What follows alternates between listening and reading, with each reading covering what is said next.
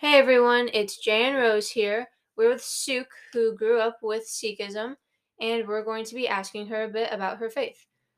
Um, so first of all, will you give us a brief description of what Sikhism is? Sure. So Sikhism is a religion that was founded in northern India. Um, I believe it was in the Punjab area, which is a state in northern India, and it's a religion that um, has one God, believes in one God, um, doesn't believe in the caste system or anything like that, or So, the class. What's the caste system? The caste system is a social structure in India. So um, there are multiple castes, and depending on where you are in that caste system, um, really kind of dictates how you live your life. So if you're at the top in one of the top caste systems, you have more opportunity um, for better jobs, better life in general. And if you're in one of the lower caste systems, um, you're generally more in the poor area, you um, don't have as much opportunity, and really the caste system doesn't allow you to move out of the caste. Once you're born into a caste system, that's what you will be in, that's what your kids will be in, and any you know future. Your family is stuck there forever. Yep. So we know that Sikhs don't believe in the caste system, but what are some things that Sikhs do believe in? Well, Sikhs believe in one God, and that God is genderless, so not female or male. They believe in prayer and meditation. They believe in living an honest life with integrity. And the last component that they really believe in heavily is called seva, which is service. So service to your community, service to, you know, your fellow man, woman, child. It's, you know, they believe in that deeply. Okay. So, it's- for those of you that don't know, Sikh temples often are open all the time with food for the community, even if the community is not primarily Indian. You can go there anytime and get free food to feed you and your families. That's right. The Sikh temple or the Golden Temple in India in the city of Amritsar was built specifically with a door on each of the four sides of the temple because they wanted to um, make sure that every religion, every caste, every class, every type of person was welcome into the temple and that you didn't have to be a Sikh and you didn't have to be any specific caste or class. And they also, all gurdwaras, which is what Sikhs call their temples, it's called a gurdwara, all of them serve langar, which is a community meal, and that meal is free. So anybody can go into any gurdwara anywhere in the country, in the world, and you can get a free meal. That's beautiful. That is, that's really cool.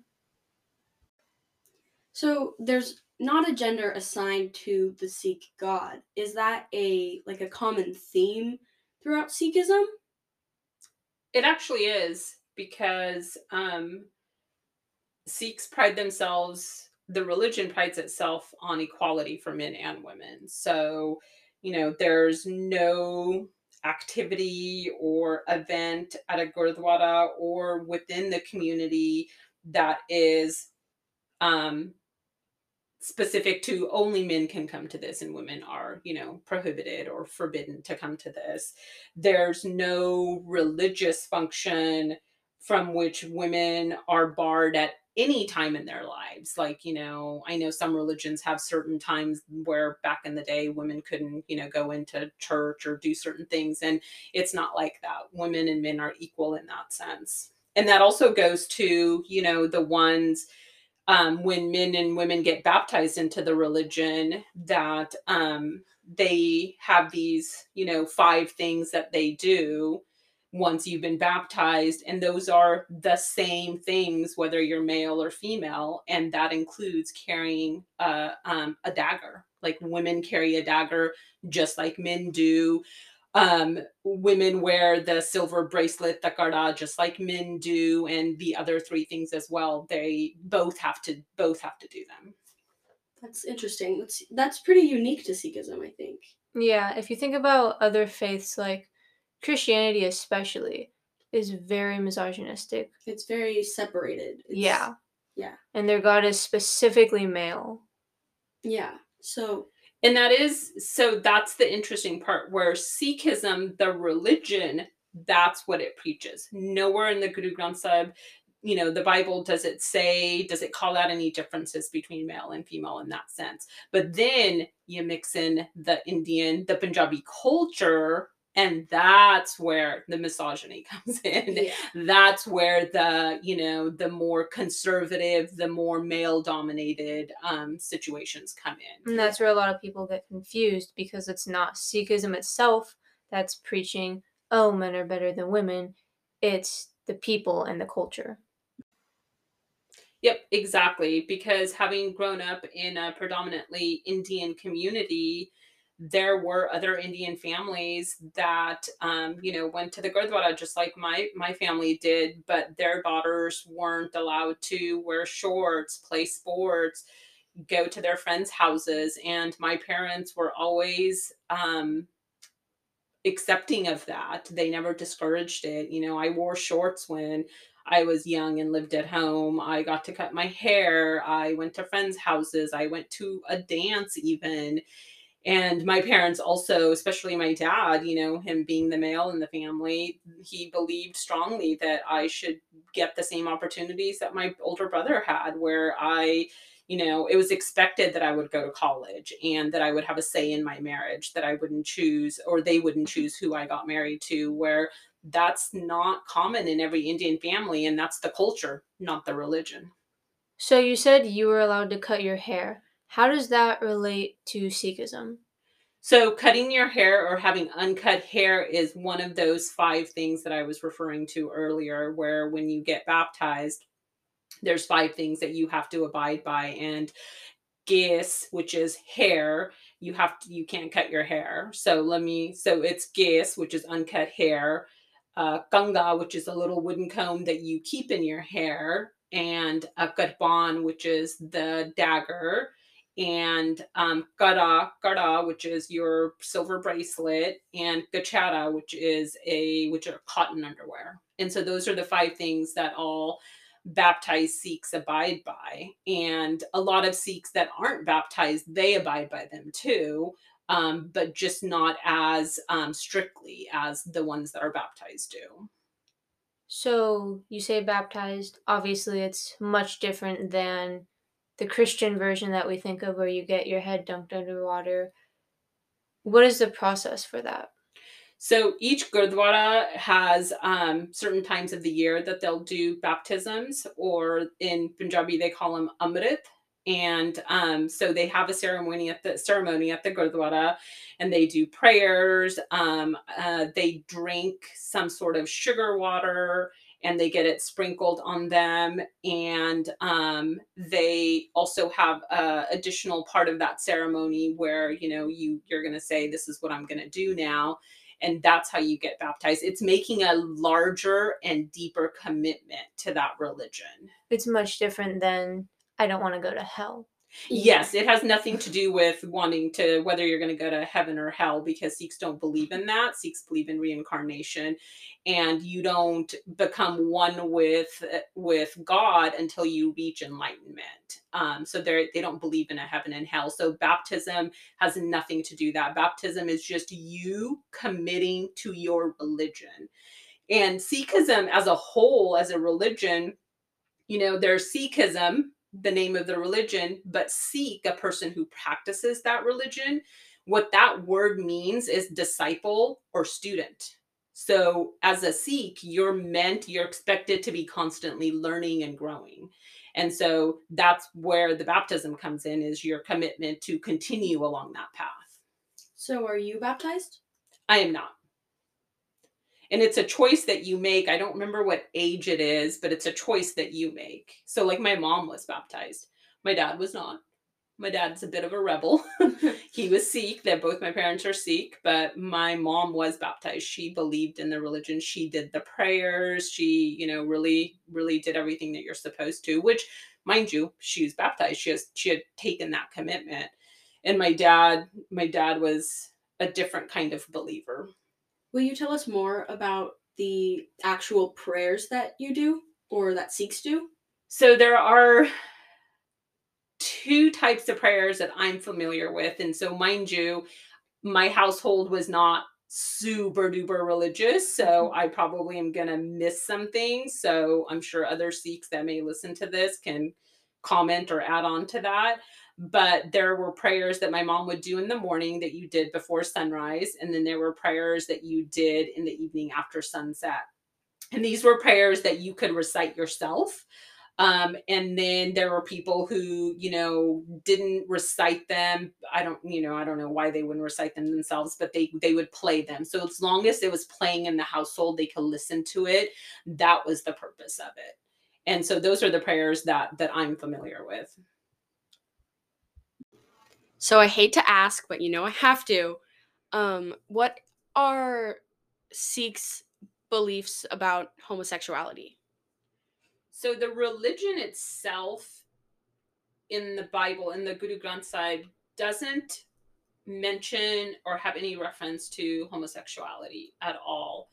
Um, even when it talks about marriage, it speaks to the union of two souls. And according to Sikhism, the souls are genderless. And that the male and female form is just their outward depiction of the souls, but that the souls are genderless. Even the lamba, which is the um, the wedding ceremony, it's something that they when they walk around the Guru Granth Sahib, each one um, refers to a different part of marriage. Even those don't mention male or female technically. So um, the religion itself doesn't have a stance, I should say. I Mhm. guess it doesn't, you know, mention it. Um, like I said, even God is genderless, so you know that's kind of the the thread throughout the entire religion. But then you pull in the culture of Yeah. the Punjabi culture into it, and like humanity everywhere, the older generations are opposed to it, and the younger generations have no issue with it. So they're you know more progressive in that sense, but that's also more the culture than it is the religion. Yeah. So let's talk a little more about a Sikh wedding. What kind of ceremonies go on in it? So I know it lasts several days for both the bride and the groom. What kind of things happen? So a Sikh wedding is a full out party for like the entire week leading up to the ceremony. So, you know, probably about 10 years ago, the actual wedding would happen on a Saturday. So you would have that entire prior weekend to that next Saturday, it'd be a party. Um, and there's multiple different um, events that happen. Um, and I don't, I won't go into all of them, but there's, um, let's see, there's the the engagement. So you know initially when the when the the groom and the bride are going to be engaged the parents meet. The parents of the bride will go to the groom's house without the bride and they'll accept the groom and the groom's parents will go to the bride's house and accept the bride but the groom doesn't go with them so it's just the parental meeting and there's usually gifts involved. Um, the the groom's parents will bring jewelry and clothing and stuff for the for the bride and the bride's parents do the same. They also have um, the mehndi ceremony which everybody knows. Um, mehndi is the um, what do they call what i'm forgetting what they call it in english now but um the mehndi is like the tattoos that they The henna? the henna yeah that's that's the word i'm looking for. So um basically what happens is is one of those you know days leading up to that and every single day there's music there's tons of food there's you know people over you know family and friends and they get fed and they hang out and there's laughter and just celebration. But the mehndi ceremony happens a few days before the wedding and these days they hire a professional to actually come in and do it and the bride gets um, mehndi all over her hands up her wrists so right below the elbow usually and gets it all over her feet to, to right below her knee. And in the old traditional days you would get it as dark as you could because when it dried, you wanted it to be darker once it dried and it fell off. Because in those days, and so now we're talking like in India when the bride actually left her house and moved in with her in-laws. The um, the old wives' tale was that um, the bride wasn't allowed to do any housework, any chores, anything along those lines until the mehndi had faded completely. And so, um, women, that's still the tradition where you want it as dark as you can get it. But the bride isn't the only one that gets the mehndi. So, any woman at that celebration at that night can get it. And typically, do tons of them do. Like, I know I've been to friends' weddings and I've gotten it, you know, mm-hmm. and my daughter, when she was younger, she's gotten it. So, so it's just a good time. And then they also do um, another one, and I don't know the name of it. Um, but oh, it's called manga, where they take the yellow paste and they rub it all over you and they cleanse you with it. And this happens for the groom and the bride. So this is not different. It mm. happens at both houses, but it happens separately.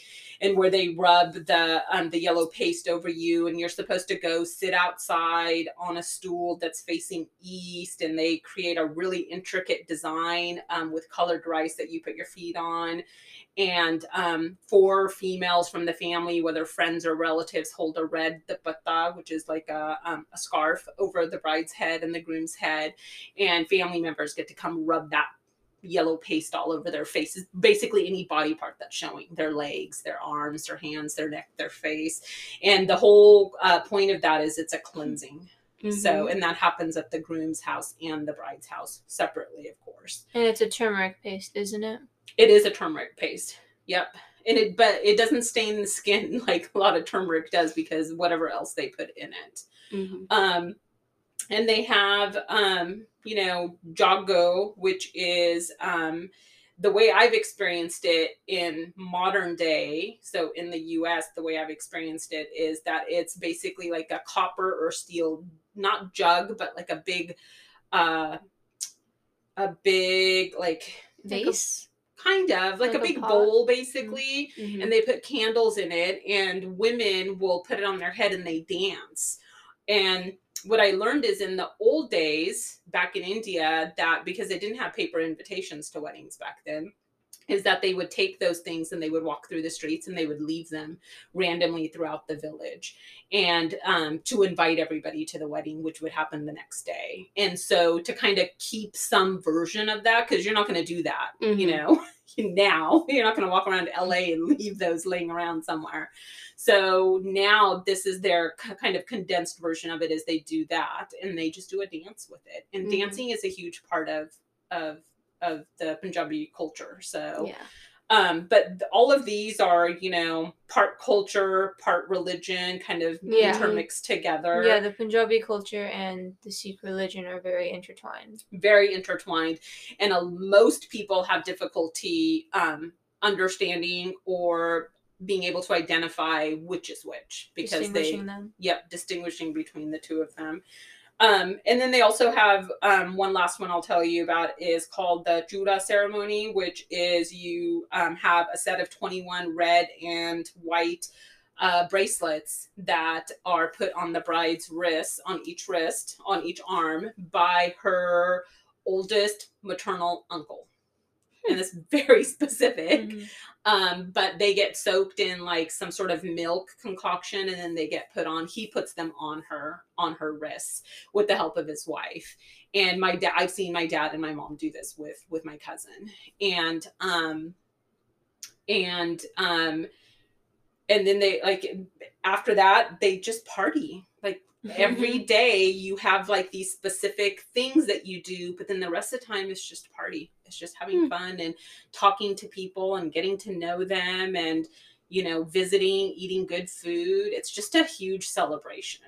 Punjabi weddings are always huge celebrations and very vibrant. There's a lot of colors. One thing I always have loved about it is that the bride doesn't wear white like in American weddings she wears red because red is a festive color.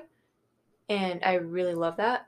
Yep, red is prominent. And red is prominent throughout this whole week leading up to the wedding mm-hmm. too. So like the um the the mayan that I was talking about where they rub the yellow paste on you, mm-hmm. some part at some part during that ceremony they always they tie it it's something called the ganna they tie it's a red string around your wrist and it's supposed to be like a blessing and the bride and groom get it but then everybody that's attending also gets it hmm. and then usually you know in the old days it wasn't you know as um the bride and groom didn't coordinate as much because mostly arranged marriages back then. So, you know, the families did most of that. But modern day, the groom and the bride will coordinate their outfits too. So, if the bride has a certain shade of red, the groom will have touches of that in his too, in his outfit too. And the groom usually wears like a long, um, a long jacket and um, like a pajama, which is like basically skinny jeans, but they're not jeans. They're made out of like, like cloth or silk. Yeah, they're kind of leggings, but they're silk. Um, and at the groom's house, what happens like the the day of the wedding is the I believe it's the sister. She ties the sehra, which is like a drape because the the groom has will wear a turban Mm-hmm. And then she'll tie like a drape over his face so that his face is hidden. And it's usually made out of like fancy gold ribbon or pearls or something like that. And then the sister in law um, will usually put a black dot somewhere, like in mm-hmm. behind his ear or something, to kind of um, wave away negative energy or jealousy or envy or something like that. Yeah, so that's another old Indian wives' tale. Yep. If you have a black dot or a freckle, it wards off jealousy and ill will towards you. Mm-hmm. Yep. And then all of these, you know, um, all of these traditions where like you need a sister or a sister-in-law or an uncle, they all are interchangeable. So if, you know, my brother got married and he doesn't have a sister-in-law clearly because he's the mm-hmm. only boy, one of the cousin like one of our male cousins, his wife will step in because she's mm-hmm. technically a sister-in-law because in the Indian, in the Punjabi culture, in the Indian culture, your cousins are essentially your siblings. So yeah. their spouses are your sister-in-laws. So you have those people that step into all of these different positions, all of these different traditional aspects where they require a specific family member. Yeah.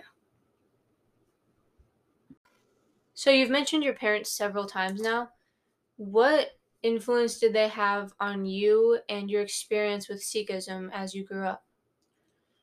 They had quite a bit of influence, as I'm sure every household does that's religious. So my mom was pretty religious. So as I said before, she had taken the Amrit and so she did the prayers and she, you know, abided by all of those rules. My dad was a little different.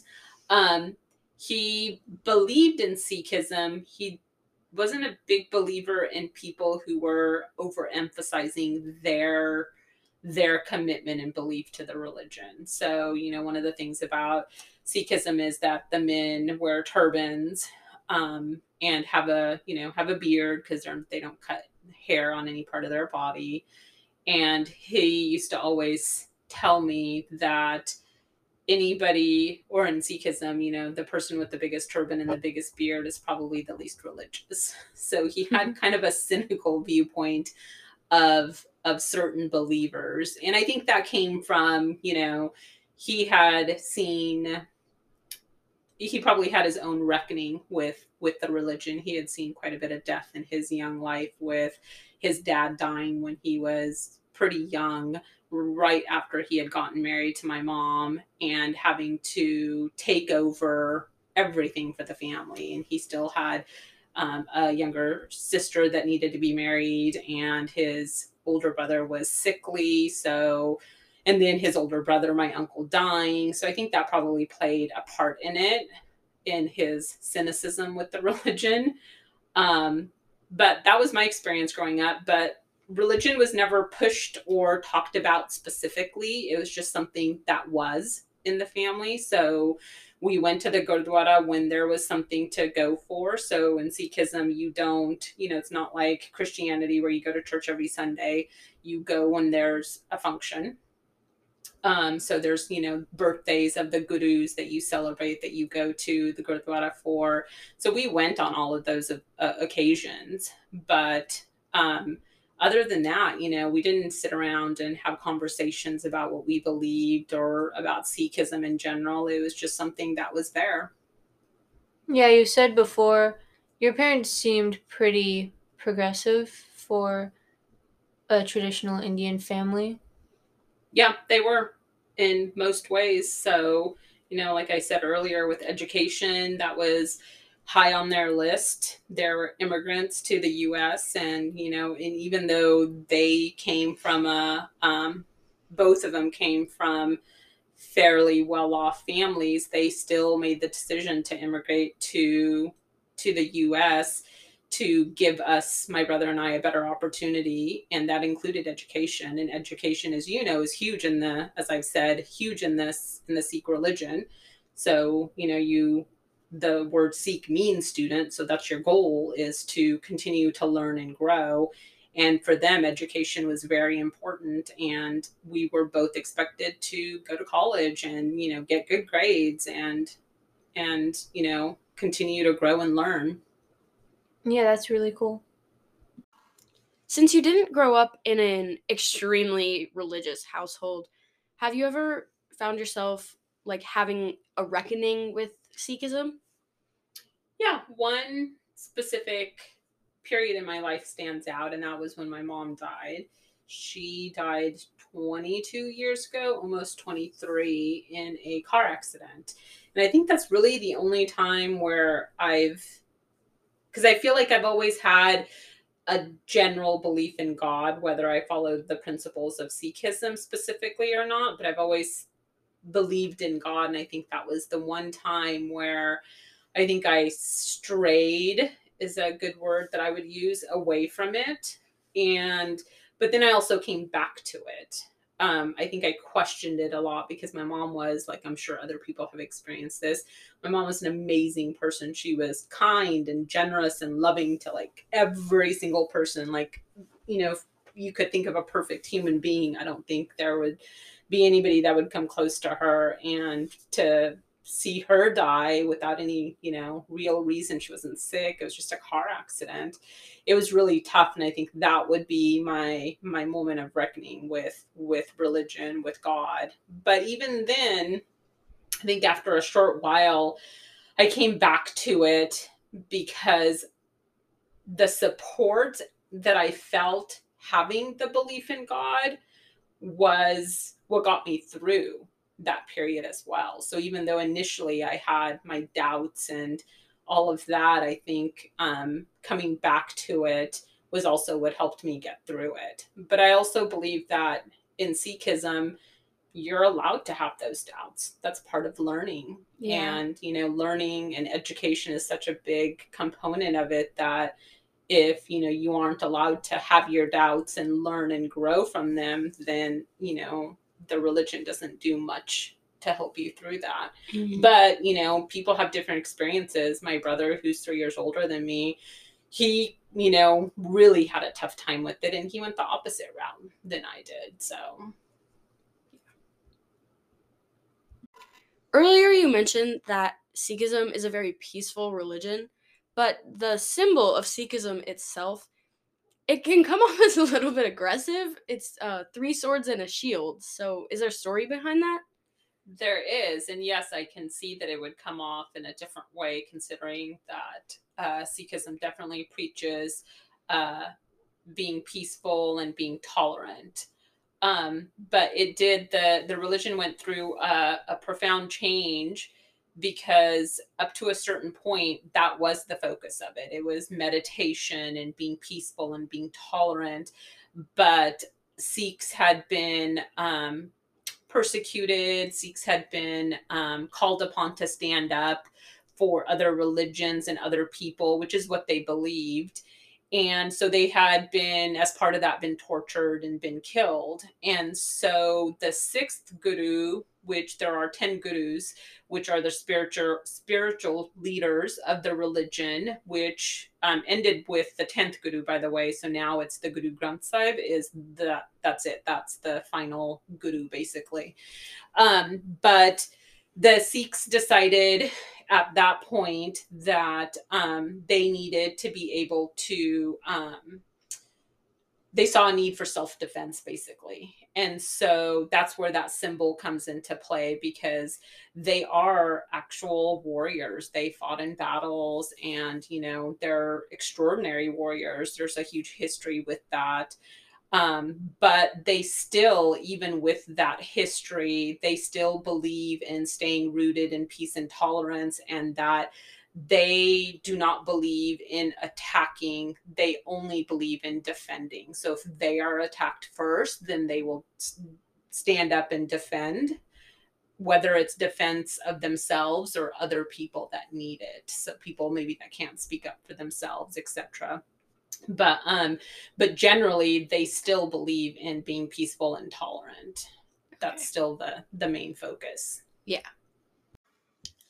A huge shout out to Sukh for taking time out of her day so we could interview her. Rose, what were some of the things that you learned about Sikhism? Yeah, so today I started out. I really, really didn't know anything about um Sikhism, yeah. which I didn't even realize, like, how much I had only known about Christianity. So Mhm. it was really refreshing to get to know like other religions and other cultures. But I learned some like r- really beautiful stories and really beautiful history today, and I feel very enlightened because of it. Yeah. One of my favorite parts was probably talking about enlightenment actually hmm and how it focused so heavily on knowledge. I think it's really interesting how so many Eastern religions focus on knowledge and focus on learning. Like Buddhism, there's a very heavy focus on knowledge and peace and learning, and that's ultimately how you reach a version of heaven, a version of freedom. Yeah, it's it's less about the reward that you get at the end Yeah. of the tunnel for helping people. It's more about the knowledge and the experience that you gain from that. exactly. And I I really love that. And I think that's really interesting. It's very beautiful and very different from Western religions. Yeah, like you think about Christianity, a lot everything about Christianity pretty much you're helping people but it's mostly to get into heaven. Yeah, it's because God told you to. It's not because you decided Yeah. to to do that because that's what you believe in. Yeah, and that's not what's really beautiful about Sikhism is Yeah. they all believe in that and they all want to do that. Yeah, exactly. So yeah, that that was definitely something I thought was interesting today and yeah, so thank you for tuning in and listening.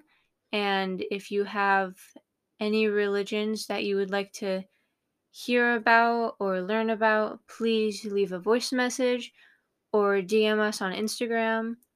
We would love to hear from you. Thank you for listening. See you guys next time.